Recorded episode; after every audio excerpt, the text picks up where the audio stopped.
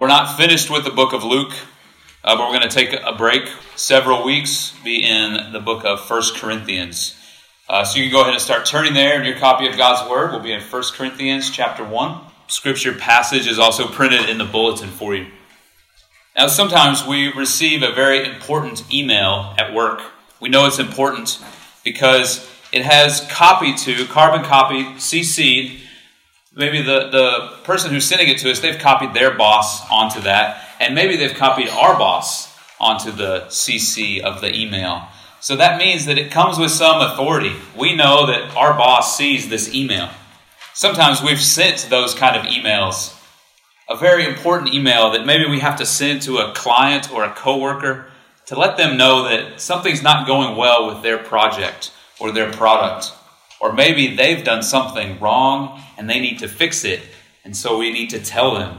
Those kind of emails are hard to write. When we send those messages, it can sometimes take several hours to craft together the right wording to make sure that we have a good tone, that we're respectful, but we're also very clear that there is a problem and it needs to be fixed. In the end, we hope that they would they would get this message clearly and that they would fix what's going on. Now, the, the book of First Corinthians is similar to an email like that, an important email. Paul is the author of First Corinthians, and he's writing to the church in the city called Corinth. And it's a very important message for them related to their life together as a church and related to their life as Christians in a sinful world. So today we're going to look at the introduction of this letter, how Paul starts this letter that he addresses to the believers who are in Corinth. 1 Corinthians chapter 1, verse 1 to 9 is, is where we'll be looking.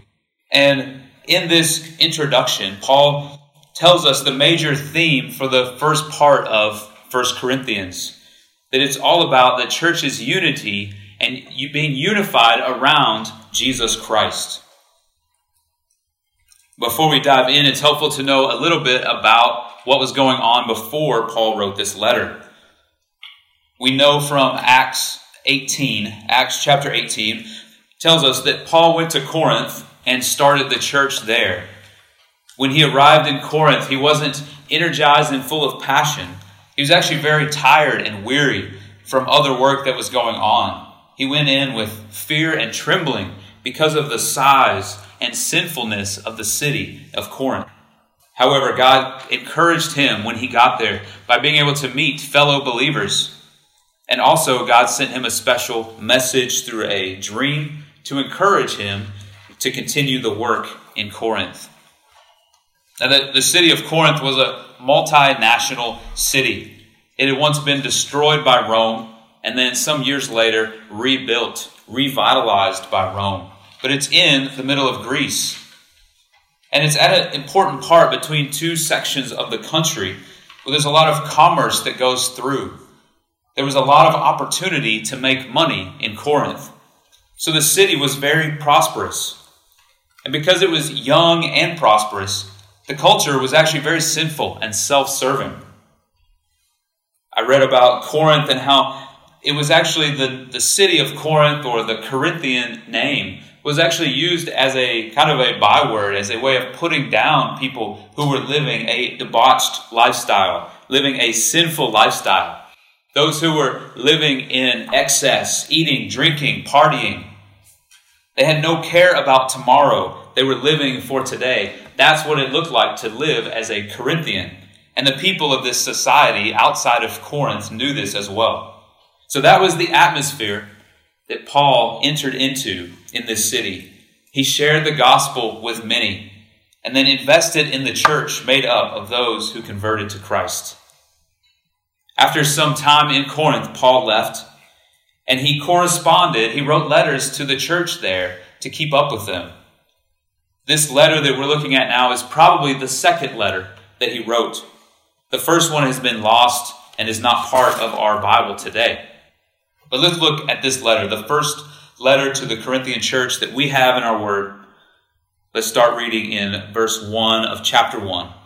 Please follow along as I read. Paul, called by the will of God to be an apostle of Christ Jesus, and our brother Sosthenes To the church of God that is in Corinth, to those sanctified in Christ Jesus, called to be saints together, with all those who in every place call upon the name of our Lord Jesus Christ, both their Lord and ours. Grace to you and peace from God our Father and the Lord Jesus Christ. I give thanks to my God always for you because of the grace of God that was given to you in Christ Jesus, that in every way you were enriched in him in all speech and all knowledge, even as the testimony about Christ was confirmed among you, so that you are not lacking in any gift as you wait for the revealing of our Lord Jesus Christ, who will sustain you to the end, guiltless, in the day of our Lord Jesus Christ. God is faithful by whom you were called into the fellowship of his Son, Jesus Christ our Lord. This is God's Word. As I understand it, the main message or the big idea of this passage is that God calls and equips his church for unity in Christ Jesus. God calls and equips his church for unity in Christ Jesus. There's four main parts or four key aspects of this passage that we're going to look at today, especially related to the church. They relate to the source, the center, the gift, and the goal of the church. You don't have to write those down, I'll go through them more as we go along. But the first one is number one, God is the source. In verse 1, Paul says, Paul, he's introducing himself, called by the will of God to be an apostle of Christ Jesus, and our brother Sosthenes. So Paul is writing this letter, of course, to the believers in Corinth that he knows, and he's writing it along with a fellow believer, Sosthenes. From Acts 18, we see there's a man mentioned there whose name is Sosthenes.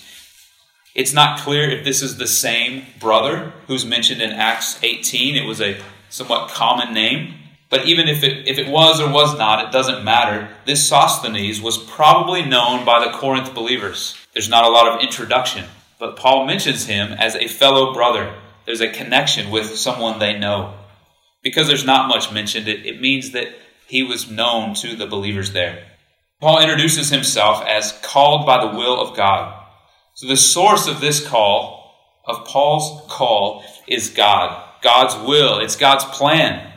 Paul is God's man for the job of being, as we see here, an apostle of Christ Jesus.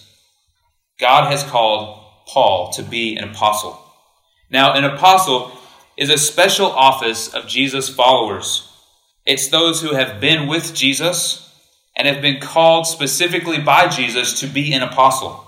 Paul was a special case. He didn't spend time with Jesus like the other apostles did as we see in the Gospels. Paul came later, but Paul had a personal interaction with Jesus when Jesus appeared to Paul as Paul was going to Damascus.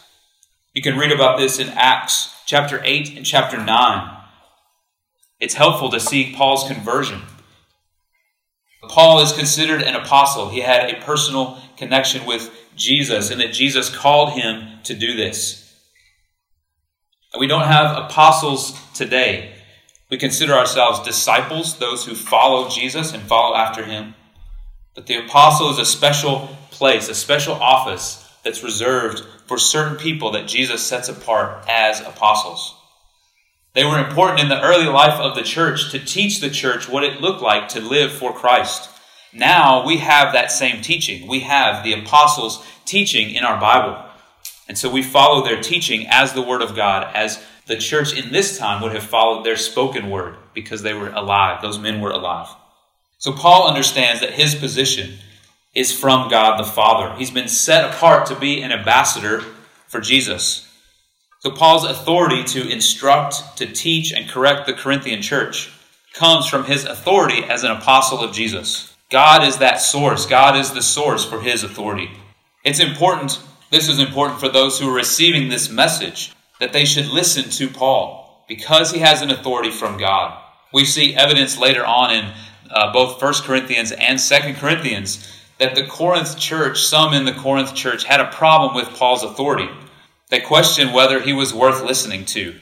he was worth listening to. He is worth us listening to. But he tells us why. It's because he's called by God. God is the source of his authority and the reason that we should listen. Now, in verse 2, we see that not, not only is God the source of Paul's authority, he's also the source of the church. Verse 2 starts, To the church of God that is in Corinth. So it's to the church of God. It's helpful to underline that church of God. We don't want to skip over that too quickly. Whose church is it? It is God's church. Now, Paul helped start this church. By human standards, he could have called it his church. He could have said, To my church in Corinth. But he didn't. He was careful not to. He knows that this is God's church, that it's God working through him that established this church, not Paul himself. And it's the same for our church. This is not our church. This is not a single man's church. This is God's church. WSBC is God's church. God is the source of our start. He's the source of our continuation as a church. He's our foundation. It is not us. Now, it's easy for us to get comfortable in what we're doing here. Many, many serve every Sunday to help this service go on, to help us to be able to have a church. And so it's, it's easy for us to start thinking, well, we started this church. We invited people here. We serve. We make this happen. It's our work. It's the work of our hands and our minds that allow WSBC to meet and to function. But we must keep in view that this is God's church. He is the source of our life as a body of believers.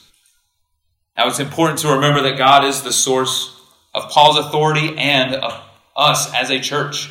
We also want to keep, we, as we keep that in focus, we want to keep in view also that Christ is the center. And that is our second point for this morning. Point number two Christ is the center. Christ is the center of the church, the focus Look at verse 2 again. Paul says, To the church of God that is in Corinth, and then look what he says after that.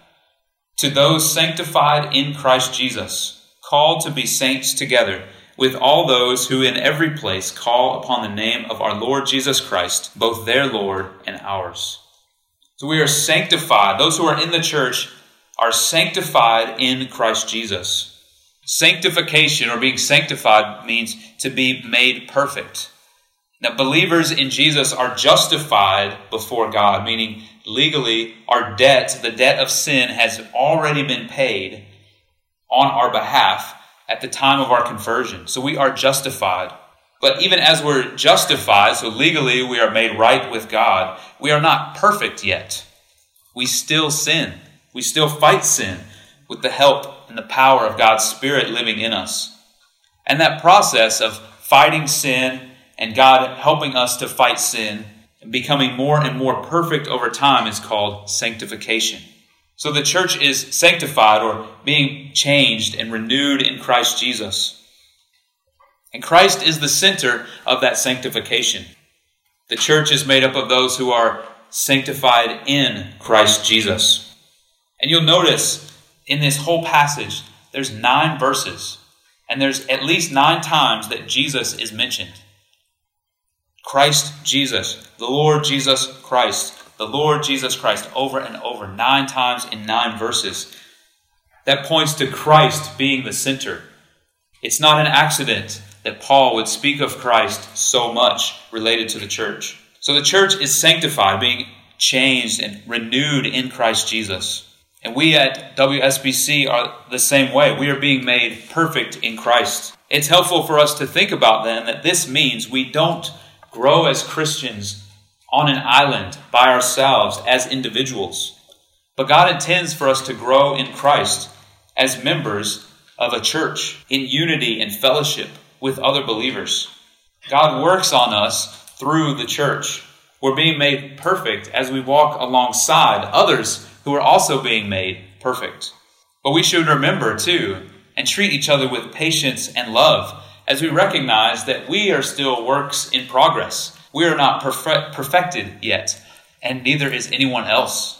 So when someone at church hurts us, or is rude, or is unkind, or just unloving, we must remember that they are a work in progress also, just as we are a work in progress. So if I'm rude or unkind or unloving toward you, please forgive me. Point it out. Please let me know because I want to grow in godliness and in perfection. I want to be sanctified and I need your help in that. So Paul says that those who are in the church are sanctified in Christ Jesus. And then he continues. This is also those who are being sanctified are also called to be saints together. We're called to be saints. Again, God is the source of this call. Saints are those who are saved. This refers to believers in Jesus, those who are children of God. God is the one who calls us to himself to be his people. As 1 Peter says, God has caused us to be born again to a living hope through the resurrection of Jesus Christ from the dead. God is the one who calls us to be saints. What kind of saints? Look again at verse 2. Saints together with all those who in every place call upon the name of our Lord Jesus Christ, both their Lord and ours. So, this is referring to not just the local church, but the global church of God as well. We are unified around Jesus Christ as the center here at WSBC and with every other believer in the world right now, and those who have lived before us and those who will live after. All of us are united with Jesus, called to be saints together with those who in every place call upon the name of our Lord Jesus Christ. Not just the local church, but the global church. We have equality at the cross. When we come to Jesus, there is equality. No education or position at work sets us apart from others who are members of God's church. The CEO of Tencent and the street sweeper outside are on the same level before God. And if they were believers, they would be at a similar position as members of God's family, as members of God's global church. So, in the first point, we talked about how the church is God's church, it's not ours. Here we see, and we want to think about it and even hold in our hand the truth that the church is much bigger than just us and our meeting here. Being a part of God's church, we're a member of the whole body that extends all the way back to the time of the Corinthians and all the way forward into the future. And it extends to all believers everywhere across the globe. When we worship together this morning, we're joining with countless other churches who are meeting across the city and across the world to worship the same God. Like it says in verse 2 both their Lord and ours. We have a partnership, a membership in the global body of Christ. And that's only possible because Christ is the center. If he was not the center, we could not be a part of that global body. So it's important that God is the source of the church and that Christ is the center of the church. That brings us to our third point. Grace is the gift to the church. Let's look at verse 3. Paul now gives a greeting to the Corinthians Grace to you and peace from God our Father and the Lord Jesus Christ. So he's introduced himself as the sender. He's addressed this letter to the church of God in Corinth. And now he starts with a common greeting for letters from apostles. You'll notice a very similar theme in other greetings in other letters grace and peace. The word that's translated grace here in the Greek is a word that sounds similar to the Greek word for greeting. So it's a little bit of a play on words. Instead of saying greetings, he changes it slightly to say grace. This points to God's grace. And also, the word for peace here is comes from the Hebrew word shalom, which means more than just peace as an absence of struggle or difficulty. It's not peace as in not having war, but it's peace as in having a the presence of blessing, an abundance of blessing. So it's not a neutral term of peace, meaning no fighting. It's a, an abundant term, meaning lots of blessing or full of blessings. So we see grace and peace here. And Paul ties these positive blessings and greetings to God the Father and the Son. He said these are from God our Father and the Lord Jesus Christ. This matches the points from earlier that God is the source and Jesus Christ is the center of this shalom peace that he is giving them a blessing for. Now, in verse 4, Paul starts his letter. He says, I give thanks to my God always for you, because of the grace of God that was given you in Christ Jesus, that in every way you were enriched in him, in all speech and all knowledge even as the testimony about Christ was confirmed among you, so that you are not lacking in any gift. Paul starts with thanksgiving, but notice how he gives thanks. He doesn't thank the Corinthian church, he thanks God. He says, I give thanks to my God always for you. And why is he thankful to God? He's thankful because of the grace of God that was given you in Christ Jesus.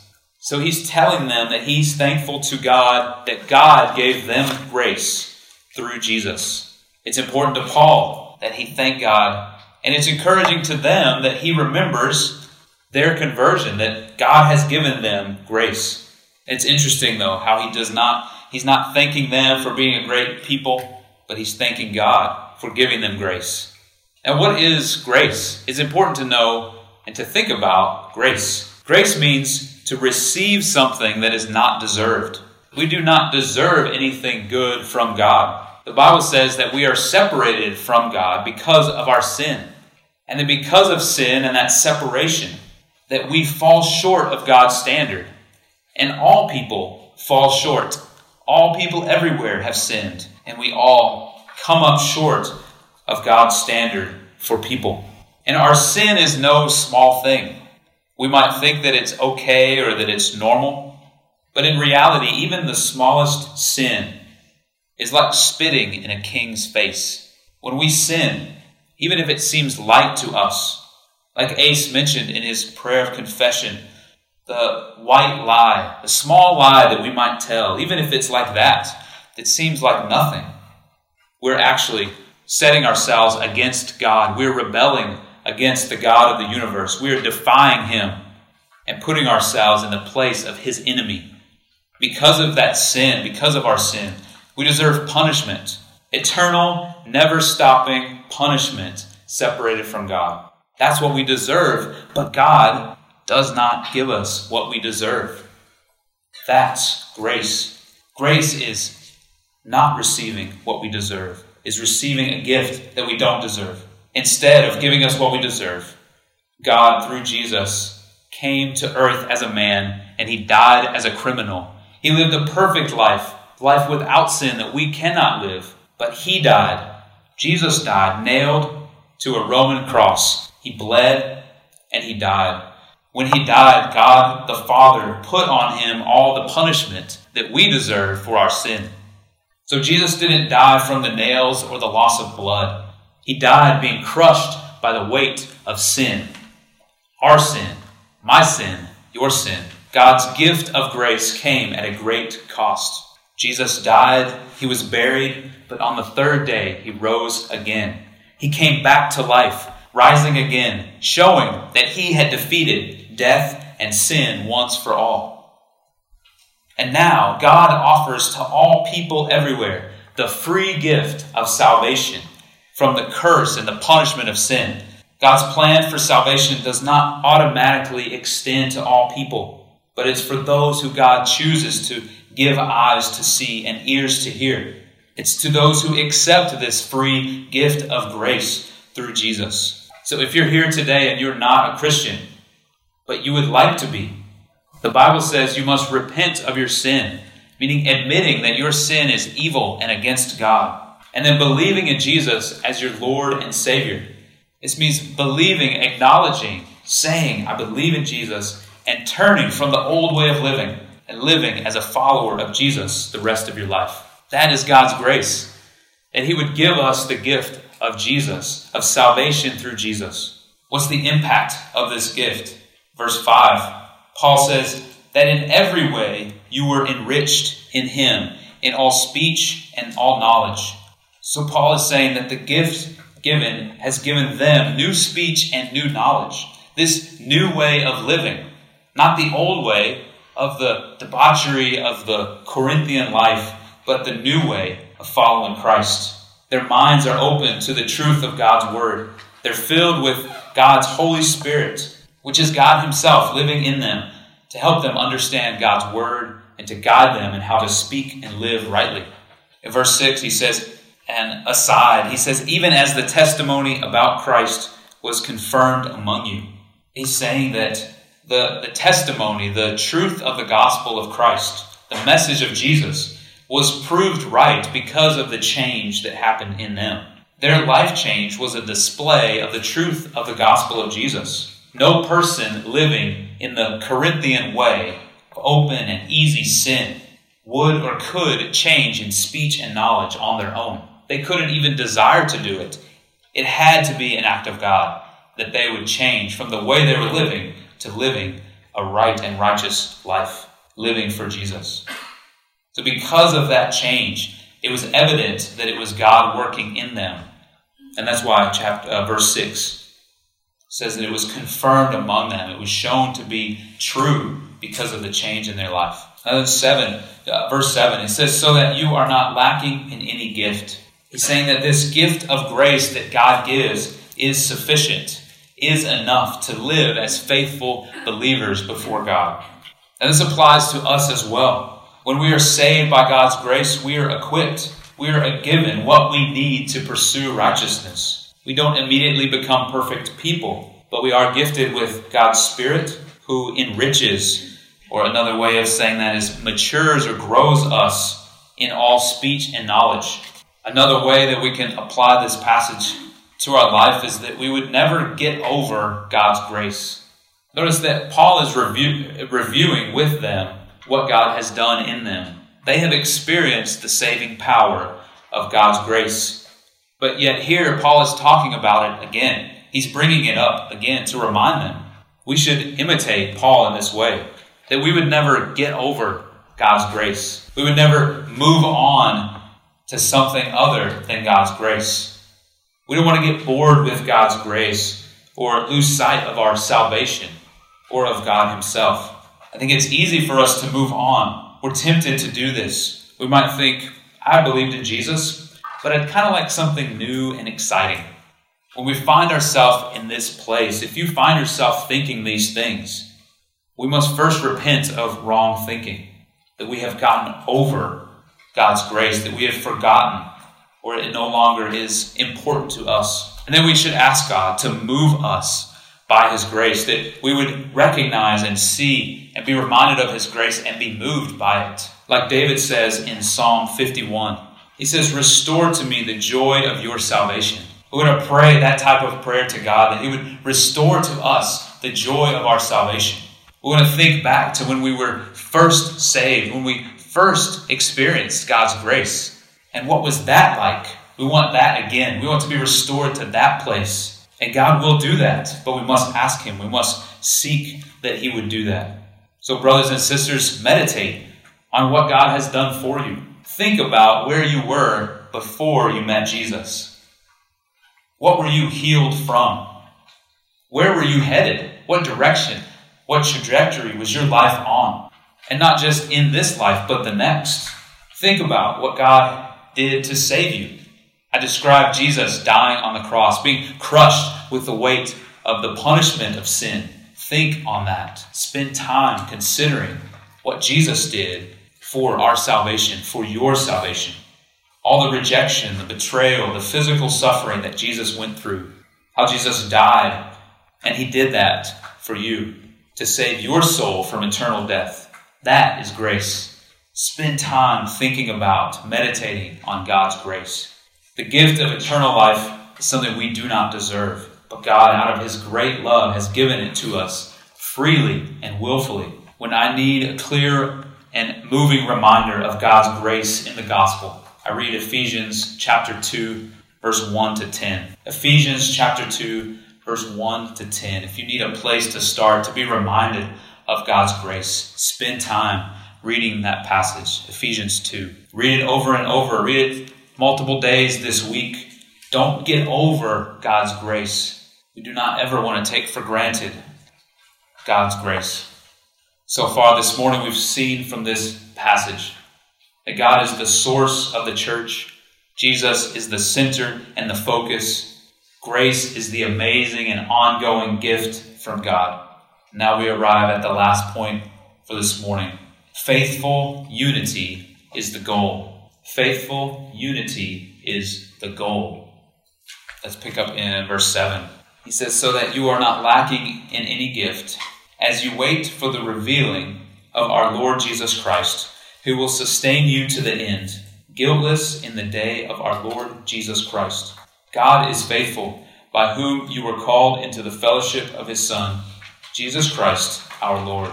Paul's talking about how they're waiting for the revealing of our Lord Jesus Christ. They're waiting for the second coming of Jesus. Jesus promised to come again and gather to himself all of his believers, all the saints that we talked about in verse 2. But there is a delay. Jesus went to heaven, we see in the beginning of Acts. And then there's a delay, there's a, time between his going to heaven and when he returns. And it's good that there is that delay. It gives opportunity for all people, including us, to repent of our sin and believe in Jesus. Not all people will repent and believe in Jesus, but all have opportunity, the Bible says. But once Jesus comes back, the door is shut for new souls to be saved. But as we wait in this in between time, we need help to be able to live for the Lord.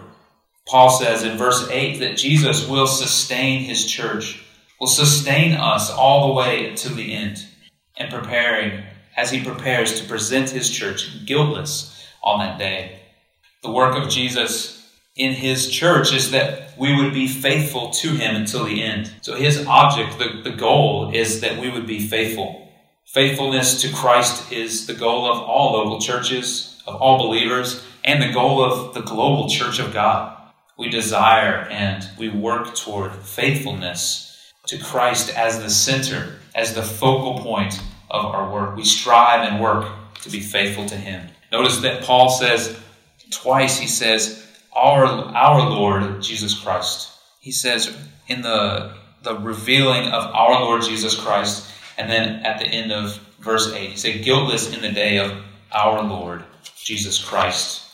He's echoing what he wrote in verse 2, saying, both their Lord and ours. He's again connecting the churches together to himself and helping them to see that there's more going on than just their church.